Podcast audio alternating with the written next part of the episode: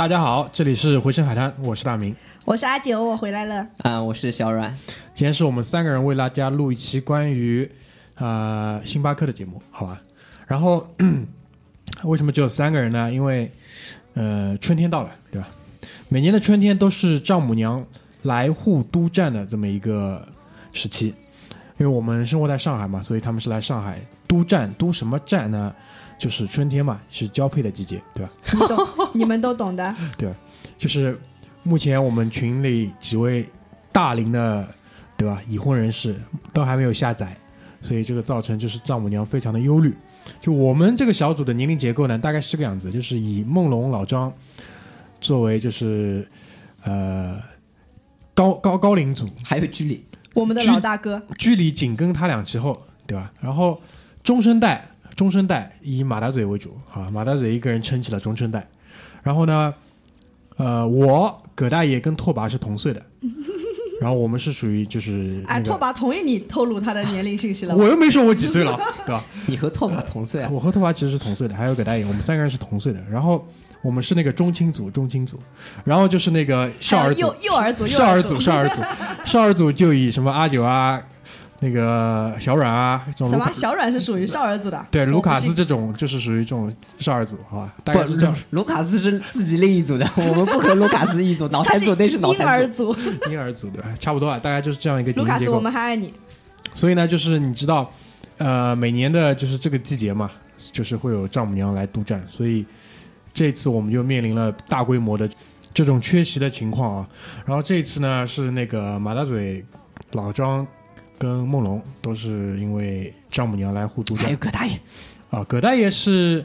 去参加了丈母娘这一边的一个家庭聚会，但其实道理也是类似的嘛，就是在这种时间段，对吧？各种亲朋长辈给你来敲敲警钟，对吧？起到一个成年人应有的这种责任，对吧？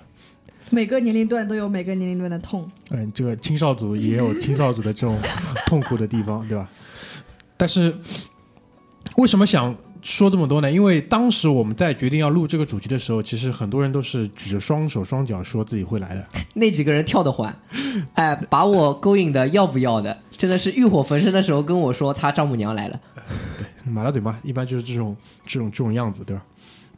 好在好在我们拥抱不确定性。对呃，怎么会要聊起星巴克的？呃，是来源于一条新闻。这条新闻我如果是关注这个行业，或者是关注这种嗯人力资源方面信息的，可能会知道，就是星巴克的，应该这么讲，美国的星巴克公司前前段时间呢发了一条公告，就是说他们会为所有员工的父母来购买保险，作为就是美国星巴克的一项与众不同的这种福利待遇。于是呢，我们就对于这一条就是呃企业内部的这种福利待遇产生了一些讨论。大致上呢，分为两个论调，就是第一点就是，包括我也是比较支持这个论调。我觉得就是对于在星巴克这种企业。特别是门店啊，我我的意思是，特别是指门店，因为在办公室里我不去讨论，在门店里的星巴克的这种工作人员为他们的父母买保险，我认为是根本没有任何意义的，还不如把这部分的钱体现在他们的薪水上面，会来的更加的人性，更加的直接。然后呢，还有一部分就是认为，这个可能真的是就是企业发展到了一定阶段，可能它的整体的运营的思路已经陷入了一个比较僵的状态了。因为这种政策在我看来，真的已经是属于黔驴技技技穷穷的情况下黔，驴黔驴技穷的蛮厉害了，HR 已经想不出其他更好的这种点子，对吧？然后才会有这种。当然了，整个的这条新闻，我们读到这条新闻，包括有很多社会上的这种声音，肯定也是会出来说，啊，这是企业的人文的关怀，不拉不拉怎么样？但事实上，你可以去想一想，在门店里面做咖啡的这么一个同事，他最最需要的是什么，对吧？这个我觉得是比较直接的。那在我们的身边，包括我们工作的环境当中，其实多多少少也是接触过一些，呃，星巴克的，呃，在星巴克服务过的这么一些，对吧？同事，包括我们今天也请来了星巴克的一个重度的使用者，对吧？阿九，让他作为一个顾客的角度，对吧？也来谈一谈，包括在他体验过的这种美国的星巴克大概是什么样子。所以呢，今天我们是呃把小阮请来了，小阮在我这个们非常荣幸的请来了我们的阮总，阮总，阮总在去做高尔夫球童之前，啊，之之前之后之后之后，之后就是也去到星巴克就打过一段时间工，虽然他现在很早很早已经不在那边做了，只是在那边做过一些兼职，但是对于星巴克，特别是星巴克江浙沪的地区。是有一个非常非常清醒的认识。这里呢，我们想先请他来为大家简单的介绍一下，在中国的大陆地区，为什么会有星巴克江浙沪跟星巴克江浙沪以外的星巴克这么明显的一个区分？呃，好的，那个呃，我是小阮，我是一个在星巴克服役了一年半的一名 part time，就是一个兼职。对，当时呃大学的时候有很多的兼职，同呃我们同学都会去做兼职嘛。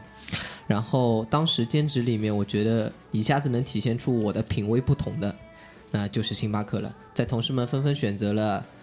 必胜客，然后选择了肯德基，选择了麦当劳的情况下，我毅然决然的告诉了那个我身边的朋友，就是我选择星巴克，对吧？我爸爸也为此非常骄傲，毕竟他这是一个五百强的企业。星巴克是五百强企业吗？当然了，但其实不是吧？是的，是是的，是的，是的吗？别这样你。去看一看最新的一期五百强，当然了，是第一强还是第五百强，我就不是。因为我看了看，应该是没有星巴克了。啊，因为那那天我是在翻我现在做的这家公司在不在五百强，在吗？因为毕竟我们曾经只在五百强的前十位里面工作，是的，是对吧的，？是的，对吧？对吧？因为后来因为换了换了一家工作，我就想看一看，就是是不是在五百强。我发现其实不是，但是我在看的过程当中，其实没有发现星巴克。好的 Let me 好的 Let me 来找一下你可以看一下，就是二零一六年的这种榜单，你就你会看到，就是中国企业还是比较多，就是对对，在阿九搜索的同时呢，我们就先来解答我们今天开篇的第一个疑惑，也是一个非常需要和大家去呃辩解清楚的一个论点，就是关于美国直营星巴克和江浙沪台湾统一星巴克的区别。呃，我们会发现，因为我们生活在上海啊，那在上海，包括浙江地区，也就是杭州啊，还有我们的江苏地区，呃，就是我们的南京各方面的无锡、啊，无锡、苏北苏，哎别这样，这扬州有没有星巴克？呃有有有有有怎么回事有，？看不起扬州了？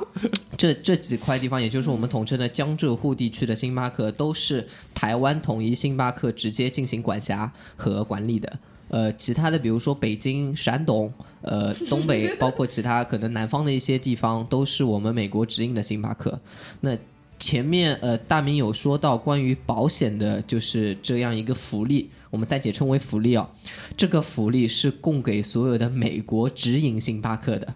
所以呃，其实我们哪怕我们讨论的再再激激突也好，再开心也好，会发现这个其实和江浙沪的是没有关系的。只有你激突了，好吧？好极了。然后呃，那也会发现，其实江浙沪的星巴克和我们的呃美国直营的星巴克会有些不同。比如说，在我们的呃就是星享卡各方面，包括有一些优惠。它很多时候的一些优惠，他们是不同享的。你如果是美国直营，就是北京那边可以享星巴克可以享受的，在上海这边的星巴克，这些优惠全都是不同享的。对，包括我记得以前好像我在美国用就是美国的那个星享卡的时候，感觉它呃在中国是买十杯送一杯嘛，然后好像是金卡的话，然后美国好像我记得是送的更频繁，好像不知道是五杯还是几杯送一杯。是的，呃，那包括呃还有几个比较突出的点啊，就是其实员工的福利待遇也是有所区别的。呃，因为这边是跟着台湾统一星巴克它的标准和它的一个呃 HR 这边的一个呃流程来走的我觉得就是简而言之总结一句的话，一个是美国企业，一个是台湾企业。啊，没错没错，可以这么理解。但是说实话啊，就是我们最早接触星巴克的时候，根本没有想到这个问题，因为我们都是把它作为一家就是美国的一个连锁的这种咖啡的企业，因为包括我们我最早接触的星巴克，其实那个时候它还是属于一个比较呃中高端，你可以讲中高端，也可以讲比较强势或者是比较精品的这么一个。我比哎、我比较装逼的品牌。我比较喜欢用精品，就是精品这个词去形容那个时代的星巴克，因为那个时候它确实做的很精致。就是我我因为虽然我不不太不喝咖啡，几乎不喝咖啡，所以我不是很清楚，就是呃好的咖啡跟不好的咖啡，在我看来只有就是喝起来好跟坏，但是我不能知道怎么是具体的叫好，什么叫具体的不好。但是我知道的是，呃，星巴克之所以可以成功，它的产品只是一只是一小方面。更大的可能是就是它的整个店铺啊，包括它这个企业文化带出来的这种，呃，辐射出来的这种其他的效应。因为我们也知道，就是星巴克的创始人也是传奇人物，是的，肯定也是这种商商商界的传奇人物，就是他会比较多的去呃介绍星巴克他自己的一个愿景，因为我也听说过，就是说呃是想制造一个第三空间，第三生活空间，生活空间，因为可能你的第一生活空间是你的家庭，就是你住你的居住场所，你的第二的一个生活空间可能是你工作的场所，他所谓的第三个工作工作空间呢，其实就是其他的星巴克的店内，是的，就是说我在这里既可以跟朋友一起，像在家里的起居室，就是会客厅里一起坐下来聊一聊，喝点东西，也可以像在一个办公的地方的一个会议室一样，可以跟人家做一些商务的洽谈，洽谈，但没有这么的正式。他可能是想营造这样的一个空间，对吧？这是最最开始时候就很精品的那些年代给我的一个感觉，就是呃，没错，呃，首先大明前面提到了几点哦，首先是提到了呃，星巴克在几年前或者说呃，可能需要稍微早一些，比如说五年前的时候，星巴克相对还是呃没有那么频繁的出现在每个街道，我觉得一零年可能已经蛮多了，嗯可能要再早点，零零五零六年，我呃，所以我就先来解释一下这一点。呃，其实美国直营的星巴克，呃，美国直营的呃美国，他非常想收回江浙沪的星巴克，因为他看见了这个市场在江浙沪这边一个非常大的潜力和购买力。和消费消费力，那在这种情况下，他也就和台湾统一这边有谈过，我们把所有的星巴克的股权各方面全都收购回来。那呃，台湾统一当然是不肯了。那不肯的是情况下，他就做了一件什么事情呢？他就拼命开店。嗯，因为在开店之后，它的整个的运营成本，包括要收购的成本，都会成倍的往上增。嗯，在呃，应该是一一年到一三年这段时间，星巴克有一个非常大的开店的浪潮。嗯，他希望能在江浙沪市场从以前的呃六十家、七十家店变成一百八十家到两百家店。就三倍了，三倍左右。所以，呃，在那段时间，我能感受到的是，每个犄角旮旯的地方，我都会看见一个星巴克。无论、啊，对，无论这家店是所谓的非常大的，呃，像旗舰店一样的，还是说一家所谓的呃，我们所谓的 communities，呃，一个一家 store，就是社区店对社区店，或者说小区里面的有一家星巴克，你会发现现在小区门口都有星巴克。因为据我所知啊，就是星巴克他在出去跟人家物业谈的话，在那个年代是非常的强势的。是的，就是如果你要跟我谈租金，直接就是拍桌子走人的，就不跟你谈下去。就是我来这边，首先第一点肯定是免租金的，毫无疑问的。然后他再来跟你谈其他东西，是不是可以免一些服务费，或者是免头几个月的，比如说一些什么各种各样的这种杂费。那这一点其实就可以反反面再去印证我前面说的这句话，就是它的精品程度。因为大家都会觉得说，如果我这个物业写字楼或者是商圈可以有一家星巴克的话，其实是对于整个逼格有加分的。有加分，对吧？然后对于整个就是嗯区块的这种精品的感觉是有增长，而且从一部分角度上来说，也可以把消费者停留这个区域的时间至少增加三十分钟。是的，呃，然后前面大明有提到第二点，就是关于星巴克的创始人霍华德·舒尔兹。呃，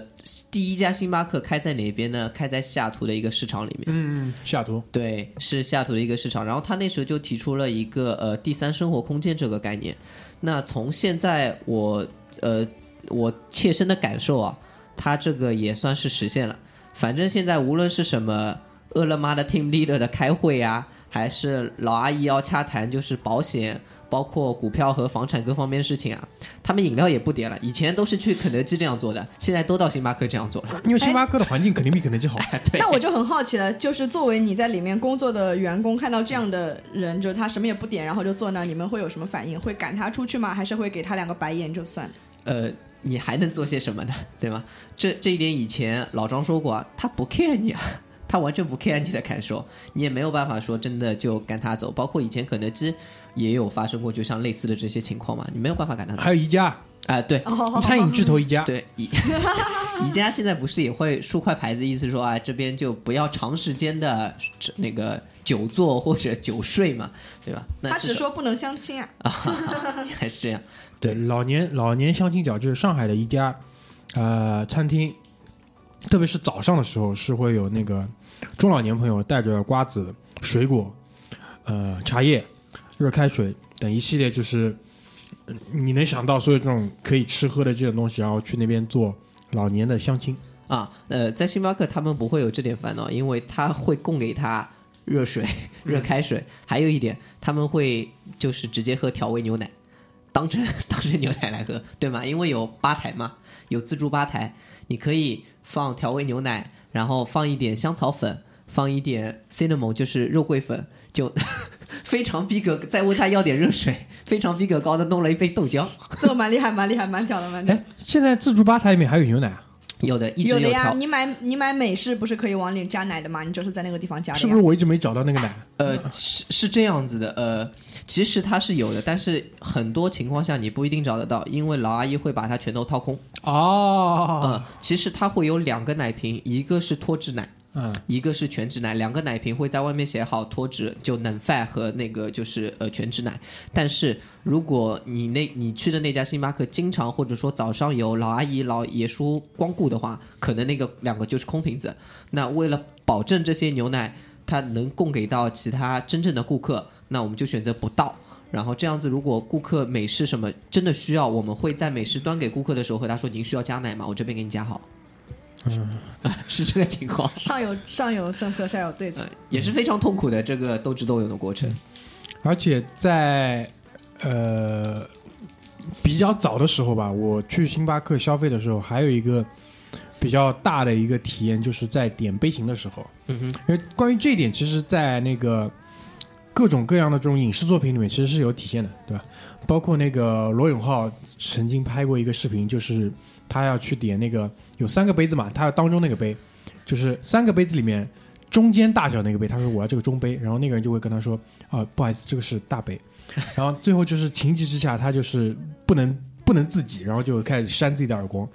就会有这样一个短片，包括很多，包括好像去年还是今年的年初也有也一篇文章，又有这篇文章出来，就是指被指星巴克不尊重就是消费者或者怎么样的。那这个东西，呃，我个人的一个意见呢是这个样子的，就是说公司呢可能有时候是有这样的一个政策，因为这是星巴克或许啊是星巴克独特的地方，因为我不确定其他的咖啡企业是不是这个样子，对吧？包括你比如说耐克，它有一双鞋叫 Air Force One。对不对？它只叫 Air Force One，你不可能给它一个其他名字叫的，你不可能，我我没有听说过在耐克店里有人叫他空军一号，没有的，没有的，对吧？哎，这样说的蛮有道理。对，比如说，嗯比如说什么那个呃，露娜底或者怎么样，他会有它月神，嗯，对啊，你没有人叫他月神的呀，对吧？就是他会有这个品牌对于他比较独特的一个称呼，比如说 iPhone，它就叫 iPhone，它不叫什么不叫 i 手 phone 机，不叫 U 风啊、或者什么东西，它就叫这个东西。那星巴克就把这个杯型称作大杯，我觉得是 OK 的。但是有很多这种在实际操作过程当中，星巴克员工给人带车这种感觉，我觉得其实大家讨厌的是这个东西。可能是我觉得他们幻觉太大了，他们一心想要教育这个市场，没想到就是就是会很容易让人家产生你的中杯和大杯傻傻分不清楚。我现在让人家就是就不是很相熟的人帮我带咖啡，我都会跟他说是我都会直接报英文名。就是报 Grande，我不会跟他说是要大杯或者是要中杯，我怕他搞错。嗯，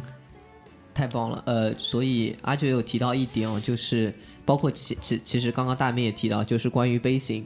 那杯型如果我们从英文来看的话，其实你不会有任何的歧义。嗯，呃，它的中杯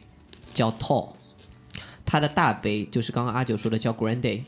呃，或者会有人念成 grand 吗？对，呃，会会会，确实会有。然后它的超大杯叫 venti，然后呃，在我的同事里面有一个女生，她罩杯比较大，他叫自己 venti，这点我也觉得是比较屌的一件事情。我我觉得 OK 啦。如如果有人会觉得这是他的一个标志，size，呃，对对他的，他的一个标志，对吧？我们觉得也可以认，就比如说很多男孩子也也喜欢叫自己什么大屌之类的，对吧？很正常，这个你要接受，你要接受我身。边没有这样的人哦，我有有有有有有有，那当然就是他只是自称这样，因为这一点男孩子跟女孩子是有吃亏的。女孩子是是比如说他叫自己 venti 这个一目了然的东西，对，但对男孩子来讲就比较吃亏，你可能还是需要我认识的那个 venti 吗？是的。然后对，所以你如果从英文来看，再翻直译成中文的话，呃，确实中杯、大杯、超大杯这个说法没有错。呃，那主要问题，呃，当然啊，首先我也和其他的一些咖啡品牌做过对比，那确实其他的咖啡品牌在这一块的 localization 做的比较好，就是该是中杯就是中杯，该是大杯就是大杯，该是小杯就是小杯。那这边也澄清一下，星巴克是有小杯的，它有 shot 的，它不是说没有这个小杯的杯型，只不过它把小杯的杯型藏在了最后面，然后呃不太会在呃各各方面拿出来，除非嗯、大明我提问啊，啊、你提问，美国是不是这样？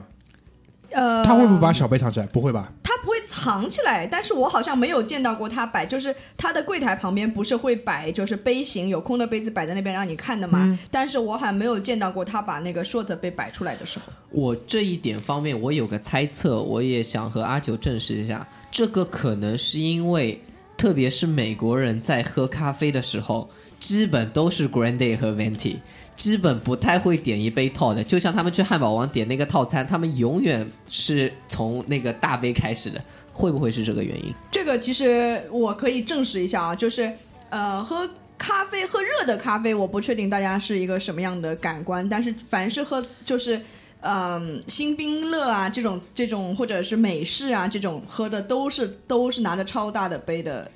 美国人嘛你懂的，都是所有 size 都是最大的。但嗯、呃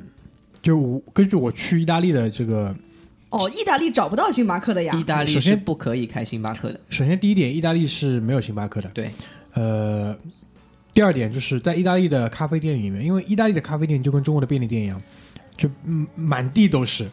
他们也，我也在那边看到过，比如说 Grandi 跟 Venti 这样的字眼。嗯，因为后来我有听说，就是这样的，其实称呼其实是来源于意大利的，我不知道是不是这样子，就是呃，是的，包括很多的意大利的呃意很多咖啡的叫法，比如说 espresso、呃 doppio 或者呃 single 这种 solo 这种叫法，其实都是从意大利语里面过来的。但是恰恰呃意大利人是可能是这个世界上这个星球上最讨厌星巴克的，他们一直不能接受你们把咖啡那么重要的、那么严肃的一件事情变成了一种快餐文化。呃，我认为啊，我我包括我自己的感觉啊，还是因为这个其实就跟你这杯咖啡除了咖啡以外，兑水兑奶的比例有关，没错，你说起这个哦，你先说完。我们这里有一个很让人心痛的故事。是吧？就是我在意大利呢，因为嗯，是大概是我单位时间内消费咖啡最频繁的一个时间段，因为没有办法，我要上厕所。你要你你要上厕所，因为公厕又少，公厕又少怎么办？你就去咖啡店里面去消费。说明你脸皮还不够厚，你可以直接去。呃，当然也可以，对吧？但其实有时候，比如说嘴巴干这种事情也是很难抗拒。当然，就是不一定每次都去消费咖啡，有时候就是他咖啡店里面有买冰激凌，意大利有最最最好的冰激凌，那也是 OK 的。Gelato，然后在意大利，特别是在那不勒斯，在那不利，当地人喝咖啡，我没有见过他喝除了 shot 杯以外的杯型。shot 杯里面应该是啊，我猜啊，应该是 espresso，double 的 espresso。嗯哼，然后呢，我看到过三种喝法。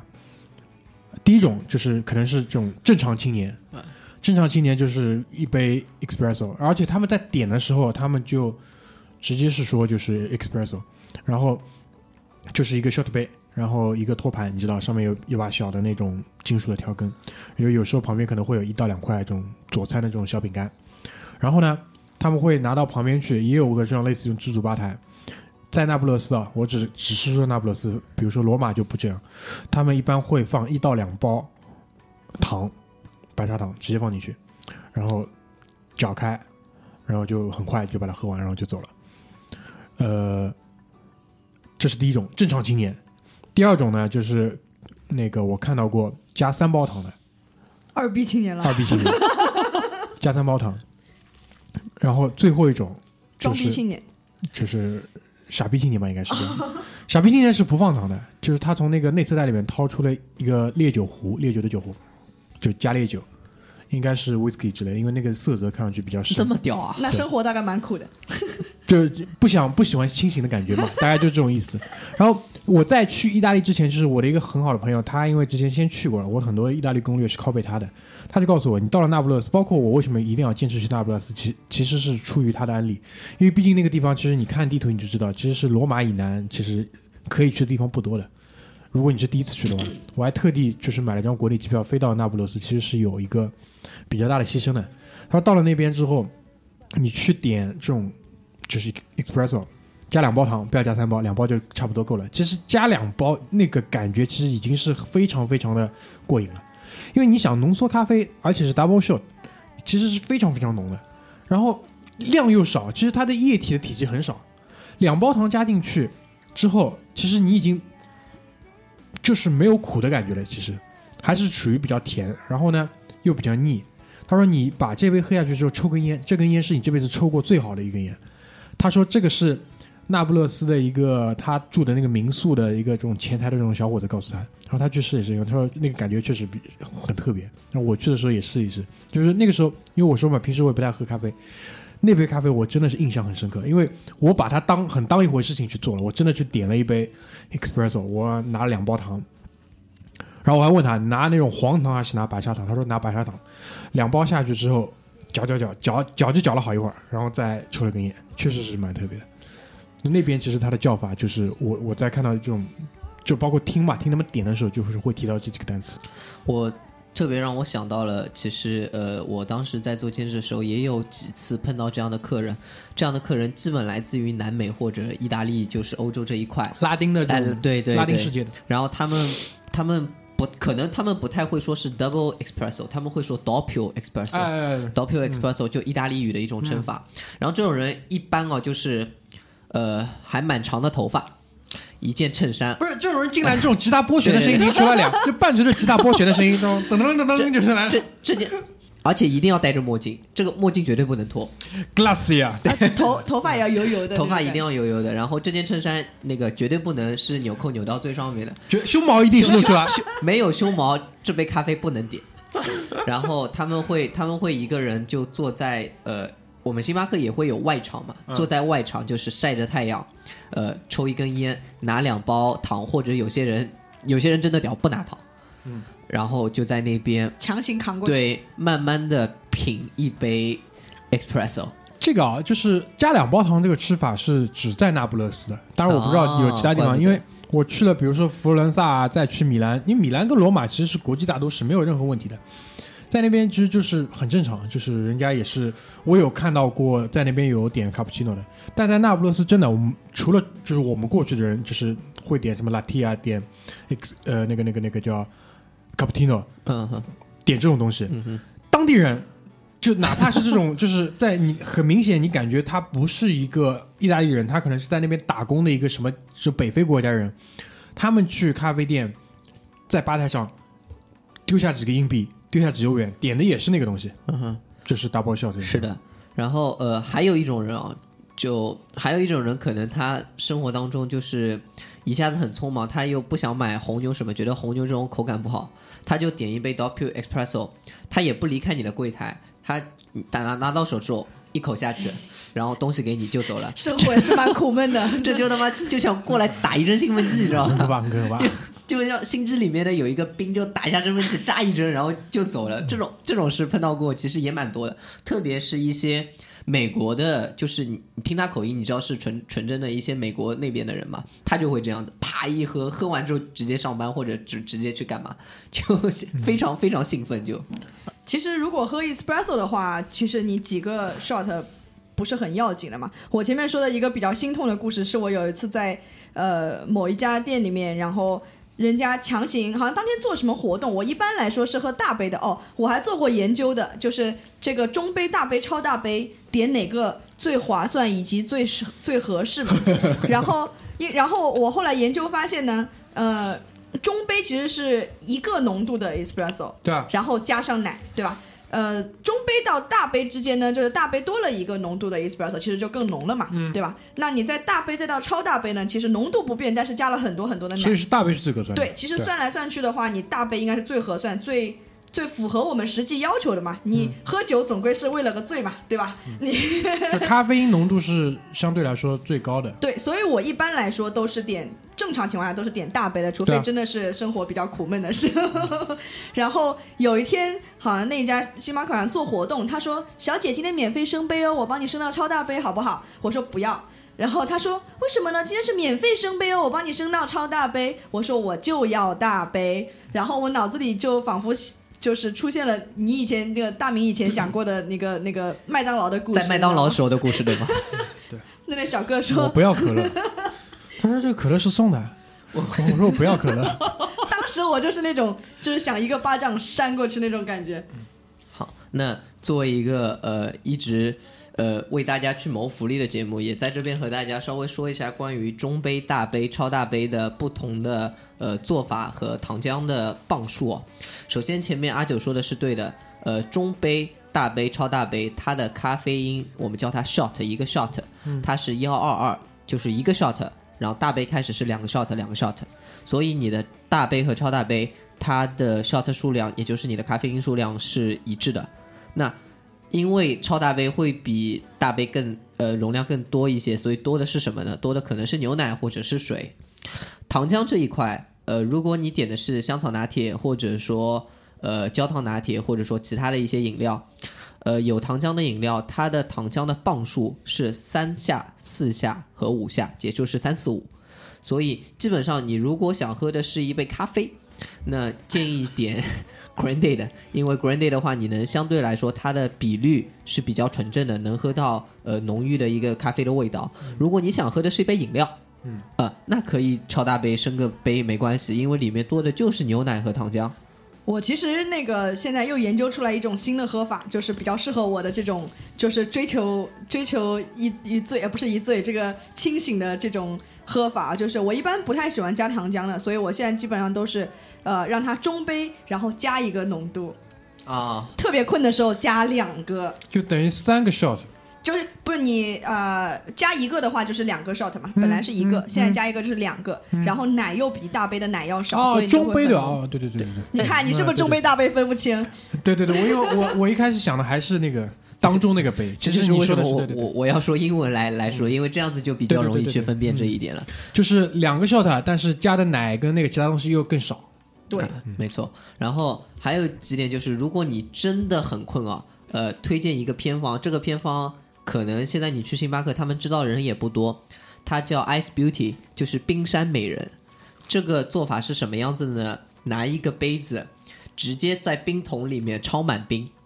超满冰，然后做两个 shot 直接淋下去。你做 shot 淋下去和它本身两个 shot 放在那边，口感是完完全全不同的。它经过了咖呃经过了那个冰块一层一层过滤的口感，然后再加一下原味糖浆，那个味道特别棒。并且它有很好的一个提神醒脑的作用。我们那时候上星巴克的早班，因为真的很早，星巴克的早班基本上是五点半左右，所以为了更好的清醒，我们就一人一杯这样子的一个冰山美人，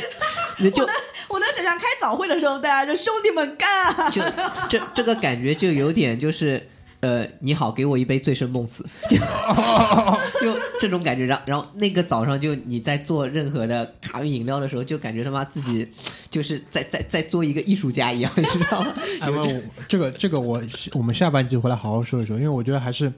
很多在那个星巴克，我不知道其他城市啊，其他城市我喝过星巴克不多，对吧？也可能 怎么回事？怎么回事？怎么回事？温州乡下地方也有星巴克的，真的啊没有没有没有，我的意思就是我因为本来喝咖啡就少嘛，然后去其他城市，我可能只喝过什么青岛啊、四川啊那些地方，就我去过，包括天津那些地方，就在上海这边，我还是觉得就是在星巴克工作的很多人，包括因为我我们在那个工作的时候，可能多多少少有时候，呃，接触到过，接触到过，包括我面试过很多星巴克的，就是在星巴克有工作经验的人，他们呃，普遍第一点，前面阿杰也说过，带着幻觉。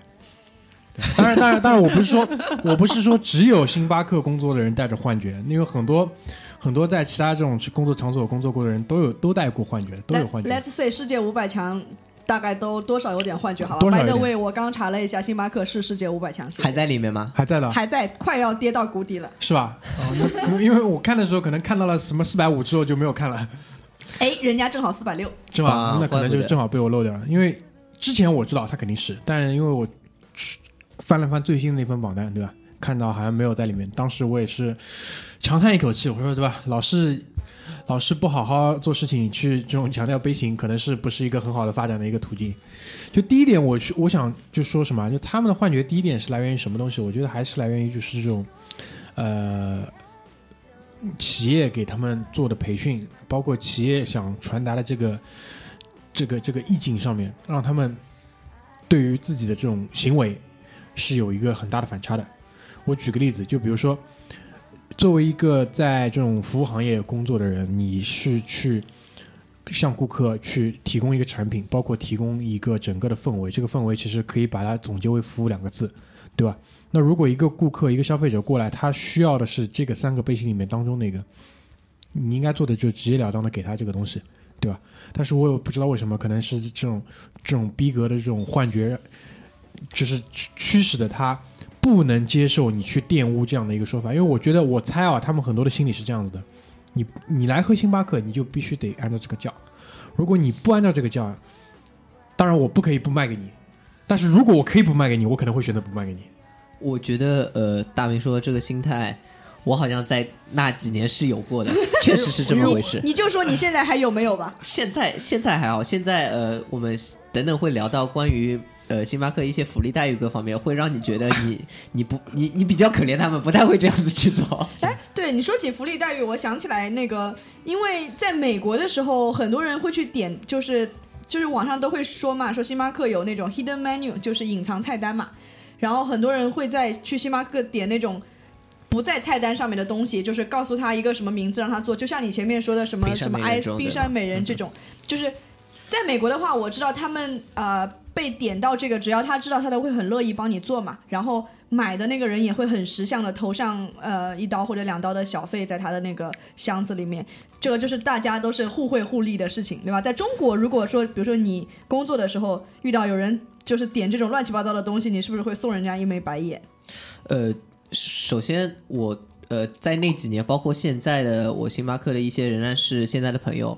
我们的要求是顾客能把卡布奇诺和拿铁分清楚和叫对名字，所以 不是这是在不一样的一个市场里面。这这这是完完全全不同的两个阶段和和 level 了，你知道他们的肩上扛着的是就是教育市场的重任，你知道吗？对对，就是 educate customer 这一点，当然，就是如果有那种懂行的人过来，比如说我去点一个 grasshopper，如果你那是他妈来砸店。然那个如果你说了是刚刚那个英文的话，可能百分之八十的人不太知道是什么东西，这这是事实。然后呃，说到我们还是先说回大明刚刚说那一点吧，就是关于呃教育顾客，或者说会不会真的是如果能不卖他给他，就真的不卖给他。那也是因为呃每天的体验不太一样，特别是有些顾客，呃，在星巴克非常流行的期间，有一首歌也很流行。叫卡布奇诺，就爱情就像卡布奇诺什么什么的，所以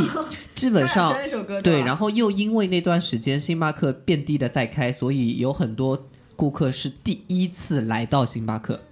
那在第一次来到星巴克的时候，你不能搞得好像这是我第一次来啊，对吗？因为星巴克成为了一种相亲啊，或者说其他的一个文化的一个中心。呃，每个星期天我所在那家星巴克会有相亲的活动。然后就是三到五一场，每个星期天每个星期天一到三一场，三到五一场是你们同事相亲还是客人相亲啊？客人相亲，会有专门的红娘组织在这边，中中山公园星巴克每个礼拜天，对，就是类似于的南京西路啊、中山中山中山公园啊，都会有这样子的活动。现在还有吗？我就现。在仍然有，请 如果需要的话，我可以帮想去对吧联系，好吗？所以呃，那男特别是男生第一次来，哎，说哎你想喝些什么？那女生已经点好了，然后男生看着那个的牌子，对吧？又不知道要点什么，点拿铁好像又比较 low，对吗？那就点一杯卡布奇诺，对吗？点了杯卡布奇诺，那做好了，然后会和呃星巴克的那个服务员说，哎，帮我送过来。嗯，如果大家了解的话，知道星巴克的话，它有一个自助 对取对，他就在旁边就有个吧台，会马上给你，也不是马上，但反正做好这边他应该是饮料就可以上岛咖啡直接拿。对，所以所以做好呢，那这是第一件事情，那会教育一下先生，哎，先生这杯饮料的话，可能您在旁边马上我们就同时给你做好就可以拿了，对吗？这是第一件事情。哎呦，这个呃语气我感觉天天听到的，我真的是，这这真的是专业专业。这时候你的上火的程度已经开始慢慢起来了，操你妈逼指数已经开始往上升了对。吗？对吗？对吗？然后，然后杯型这件事情嘛，肯定操你妈逼指数又要上去一点。那到了饮料，最后拿饮料这边，卡布奇诺这杯饮料和其他饮料最大的区别奶是，泡，很轻，它的百分之五十左右是奶泡，奶泡所以它很轻，对吗？那这时候那个做轻了。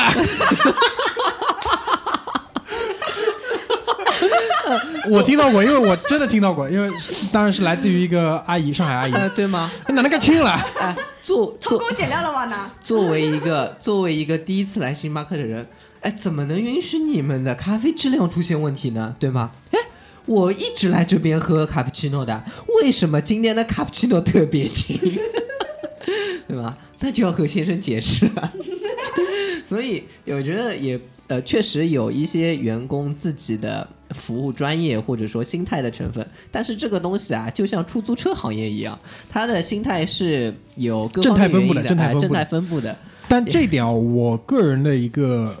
呃意见，或者说我的想法是，这个其实是肯定还是来源于整个公司它的一个培训的机制上面。没错，因为这个问题产生，我认为星巴克，你说它的管理层能不知道吧？肯定是知道的，但是居然没有人去做些什么，或者说没有人去把它往一个正常的方向去引，这个我觉得是有问题的。因为教育市场 OK 没问题，但肯定不是这样来教育的。没错，对吧？而且你想教育这个市场，告诉他们，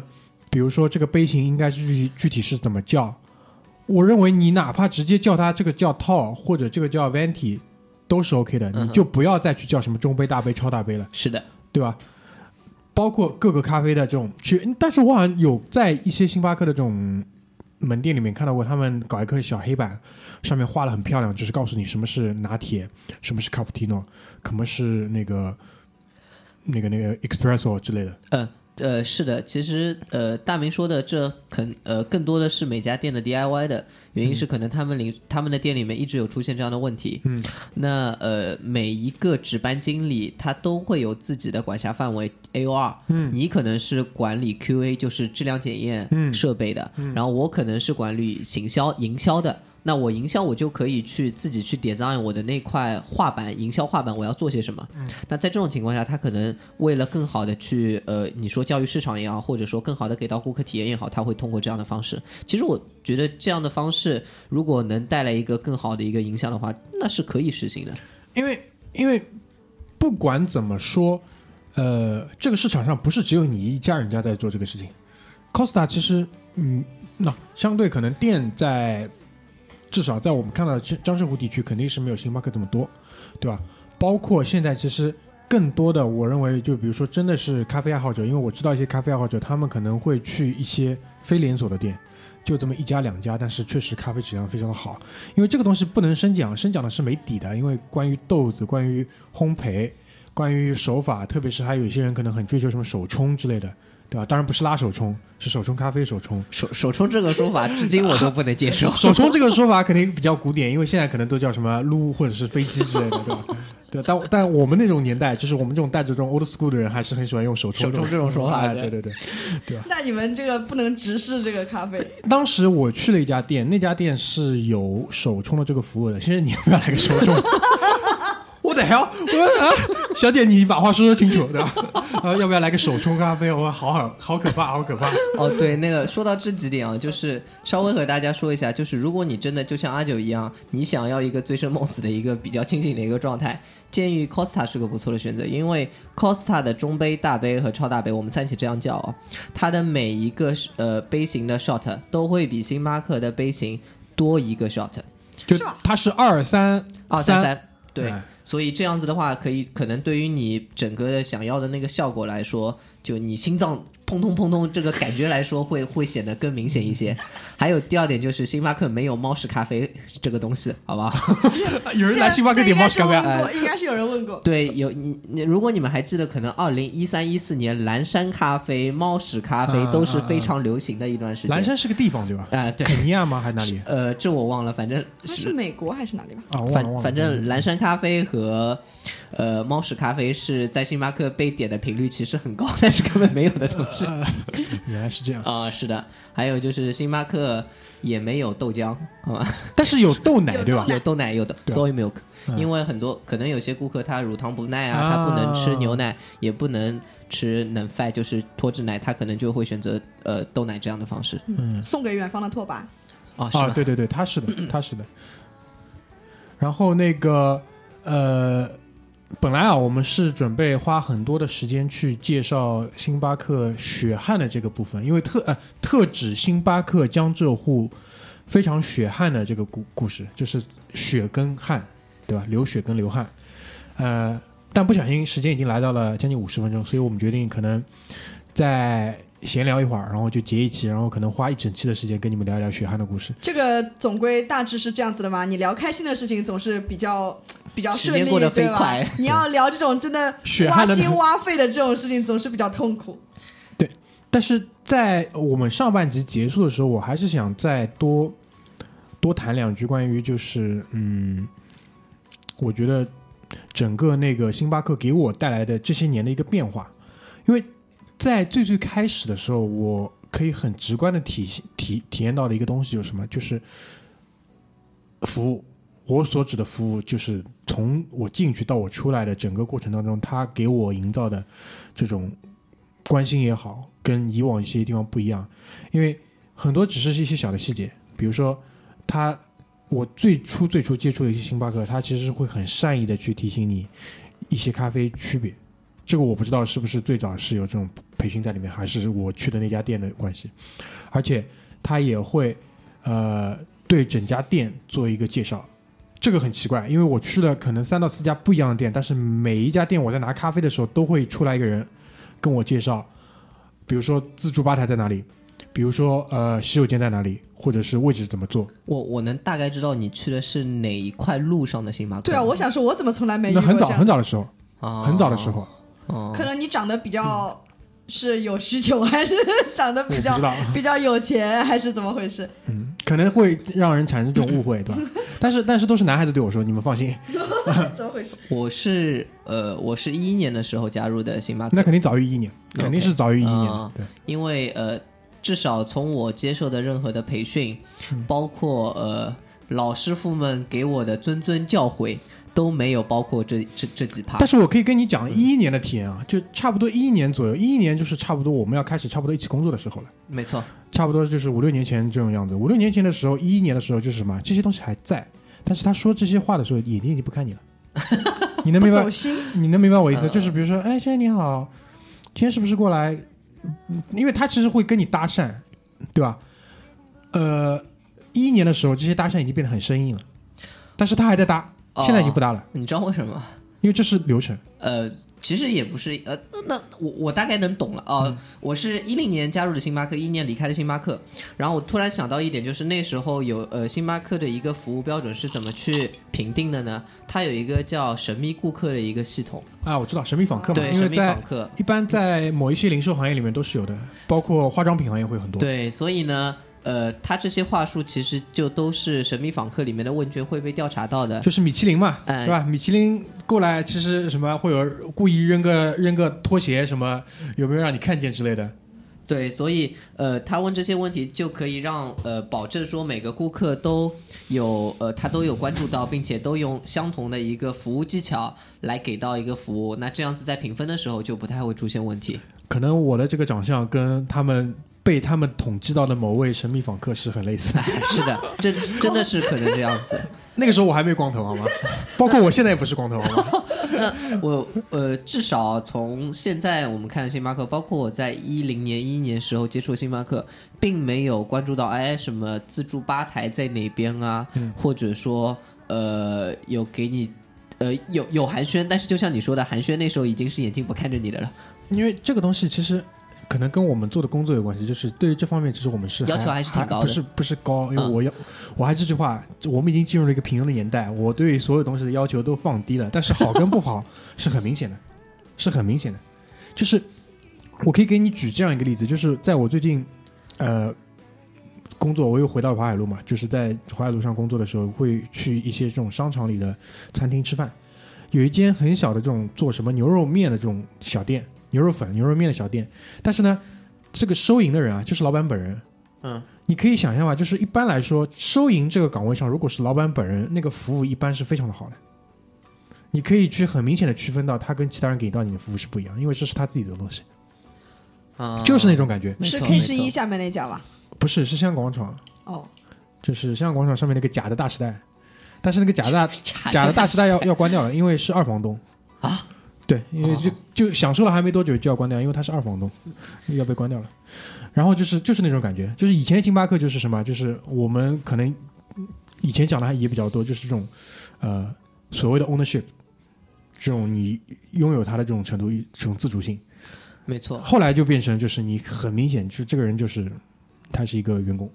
对那呃，在这期结束之前，我也说几件呃我在星巴克碰到比较有趣的事情嘛。嗯，那这样子也可以给阿九和大明有些时间。如果说你们还需要提问，哎，问问星巴克的一些情况的话，我们可以再聊一下。当然，我们在呃下一期的时候，我们也会去聊关于福利这一块。下一期就只聊星巴克、对江浙沪统一星巴克了，就批判这家台湾企业就。血汗台湾统一星巴克。所以呢，呃，先说说几件有意思的事情吧。呃，星巴克其实有一段时间有两家店特别火，哪两家店呢？世博店。啊，世博啊？在开世博会的时候，星巴克呃抽掉了他们觉得最好的一群精英敢死队了，，best service。敢死队。对，去开了世博的一店和二店，这两家店，这两家店，呃，规模都是员里面的员工都是三十几个人朝上的。你要知道，在星巴克几乎没有三十个人朝上的一家店的。啊、我在迪士尼工作的时候，迪士尼迪士尼小镇上有一家，嗯哼，那家是也是人比较多，对吗？对那家也是大店呀对对，flagship。所对对对所谓的大店，对，是的。然后这是星巴克历史上第一次有呃购买餐饮，就是吃饭的，就以前都是有可能有面包，有意大利面，有色拉。那两家店是有什么鸡腿饭的，就和肯德基一起抢生意了。这么厉害，对的，然后呃，一般的星巴克前面说到，基本上是五点半六点上班没。有，等一下，我没有，我没有，我没有那个，嗯我没有相信我的耳朵。就嗯星巴克照里面是有卖照烧鸡腿饭照？烧鸡腿饭。那问题是，这个饭要供给顾客是热的，对吧？那原料都是冷的咯。嗯。那早班的同事本来都是五点半、六点上班嘛，嗯，那家店的同事是四点上班，就先上来切鸡腿，对不对？上来第一件事情是先把速冻的鸡腿全都加热，然后把照烧酱淋上去，一份一份放好。妈呀！然后放在保温的这种箱子里面。嗯，所以这那那两家店的同事出来之后，他们呃用他们的话说，他们本来觉得自己的星巴克那家店已经蛮脏了。但是再也不觉得脏了，因为确实有食物肯定会有老鼠或者蚂蚁一些嘛，即使你管控的再好，对，就如果是有食物有饮料，跟有饮料没食物，这个还是差别应该蛮大的。啊，是的。然后呃，用他们的话说，他们还说那个世博一店闹鬼，怎么闹鬼呢？他们说就是呃世博里面的保安说的。他说你你们这边闹鬼啊？怎么可能闹鬼？我看见你们三四点有人在那边热鸡腿。就无语凝噎，就非非常痛苦。那又不能和保安说那个人就是我们员工在那边热鸡腿的，哎呦我去，很惨很惨。很惨。还有就是我自己亲身碰到过，我是在呃南京西路这一块，那我不仅仅只是在我那家店，因为呃世博期间。呃，因为人手很缺，每家店都会抽调人手去世博店，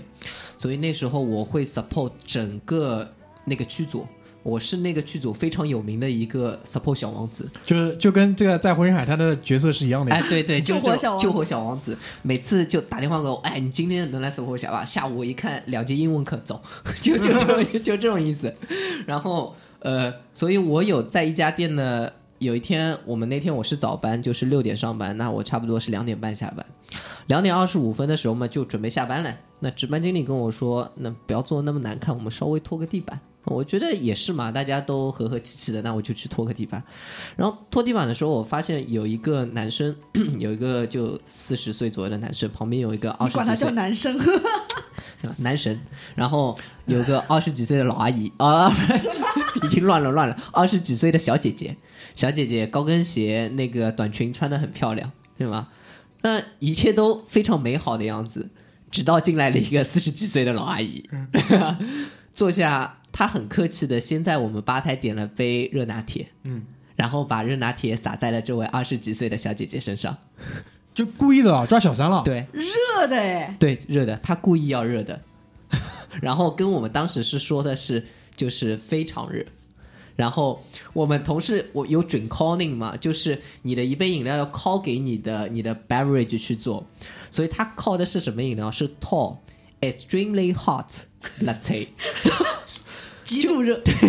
所以我们是有个就是温度计的，一般呢它上面显示到一百呃华摄氏度就 OK 了，但那杯饮料做的是大概一百五 F。啪一下往人身上浇过去，然后当时你就看见那个那个男的，就是拉扯着两个女的，然后有一个小伙子在那边拖地板，哎，就 就是我，我知道你一心只想工作，根本不想看好戏对我我就想快点拖完地板回家，呃你知道吗我我的？经理其实很好啊，就是特意让我留下来看这种东西。他其实已经看出端倪了，小阮，小阮，小阮，等一等，等一等，等一等，今天有好戏，今天有好戏。对，先别走，先别走。所以，呃，像星巴克这种，呃，关于相亲啊、吵架、闹分手、小三啊，还有卖房子啊这种事情都会有发生。然后我又有个习惯，因为我家附近所在那家星巴克呢，我每次在那边准备面试都能通过。所以我基本上面试都在那边准备人迷信，对，有有这种迷信的成分。然后，所以我有听到很多什么谁家里面的小三什么个情况啊，怎么样闹鬼啊这方面事情。那星巴克也是个非常有趣的一个地方。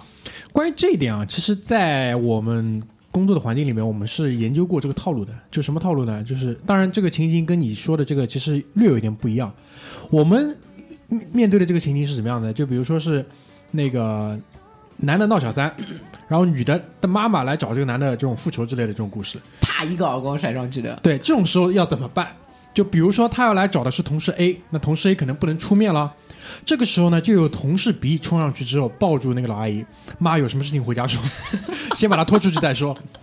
嗯，懂我意思吧？然后就用这种办法，就避免就是让老阿姨找到同事。我们当时是演过这种，这个套路，当时我和大明是研究过，万一我们双方有这个需求，兄弟义不容辞。义不容辞，我就直接上去抱住什么小阮的女朋友的妈妈，说啊妈妈有什么事情我们回家说 真。的，真的，真的，套路套路这套路，阿九作为这种 唯一的女性，已经对我们产生了 啊，那呃，基本就是这样吧。然后还有一点就是，呃，如果你身边有在星巴克做过的，他告诉你说，呃，我以前在星巴克是做经理的，那你就点点头就好了。因为基本上星巴克出来的都是做经理的，他就是店经理，他那个呃值班经理嘛，那就是 store manager，就是店经理。所以一家店基本上的配置就是兼职加上一两很多个值班经理。对，加上所有值班经理，呃，还会搭配一些什么呢？还会他搭配一些特殊伙伴。那这也是星巴克非常，呃、至少是我只有看到过在星巴克有。这个我觉得啊，还是台湾人厉害的地方。台湾人我觉得还是很努力的。首先第一点，他是努力的，所以他才会在各个方面去卡你、去克扣你、去榨取你的更多的这种剩余价值。像特殊伙伴这个东西，就说明他对于当地的法律跟当地的政策研究是非常透的，他才会知道你去聘用了一些特殊的或者是 disable 的这些，呃，怎么讲，就是特殊人群，劳动力。呃，劳动力没错，是可以享受，那当然一定要有一定的比例，超过多少比例你是可以享受当地的税收的福利、税收的折扣。是的，呃，但是我不打不把他们称为廉价劳动力，是为呃，首先我们先解稍微解释一下特殊伙伴。特殊伙伴就是如果说我们正常的 IQ 是在九十以上，呃，七十八、七十呃七十七十八以上，那差不多就是呃五十八到七十八这个区间，它会被称为呃特殊伙伴。但是反正根据你的描述，他们在什么偷偷懒啊、偷饮料啊，对，偷饮料、偷钱啊，这方面其实智商比我们来的高。那不把他们称为廉价劳动力的原因，是因为他们会享受各方面的福利待遇。他们也不廉价，呃，对，然后你会发现他们的薪资会比我们的全职伙伴更高一些。哎，这个是只有在江浙沪星巴克有，还是它是个全世界的 program？呃，我只在江浙沪的星巴克有看到过，在其他店我确实没有看到过。当然，特殊伙伴是不和顾客直接见面的，他只负责洗碗，然后呃洗杯子，呃还有一节一些清洁工作，所以他更多的会出现在后区或者休息室里面去做这些清洁工作。那你指望他真的做清洁工作，那你也真的就完了。你会发现你的杯子，这就是为什么杯子很多时候洗不干净。对，呃，因为呃，可能他没有更好的去去真真的比较 比较认真的去做这件事情嘛，所以在偷懒方面，其实你会发现，特殊伙伴比和正常人没有什么任何区别就是看上去有时候比较特殊一点。啊。是的，那那我们不如就把这期截在这里，然后直接开第二期，然后跟大家仔细讲一讲吧。因为今天这一集讲的很多，我觉得还是关于整个的他的一个给人的一个观感，包括这些年他在江浙沪地区的一个，我觉得一个演变吧，可以叫做演变。如果我们给你的第一杯是香草拿铁，那接下来我们就来一杯 ice latte 好吗？这这一期我们还是展现了我们生活服务类的一面，下一下一期可能接下来我们就准备要展现出，吐槽，对吧？对我们的本色，对吧？行，那我们就先结束在这里，谢谢大家，拜拜好，。谢谢大家，拜拜。拜拜。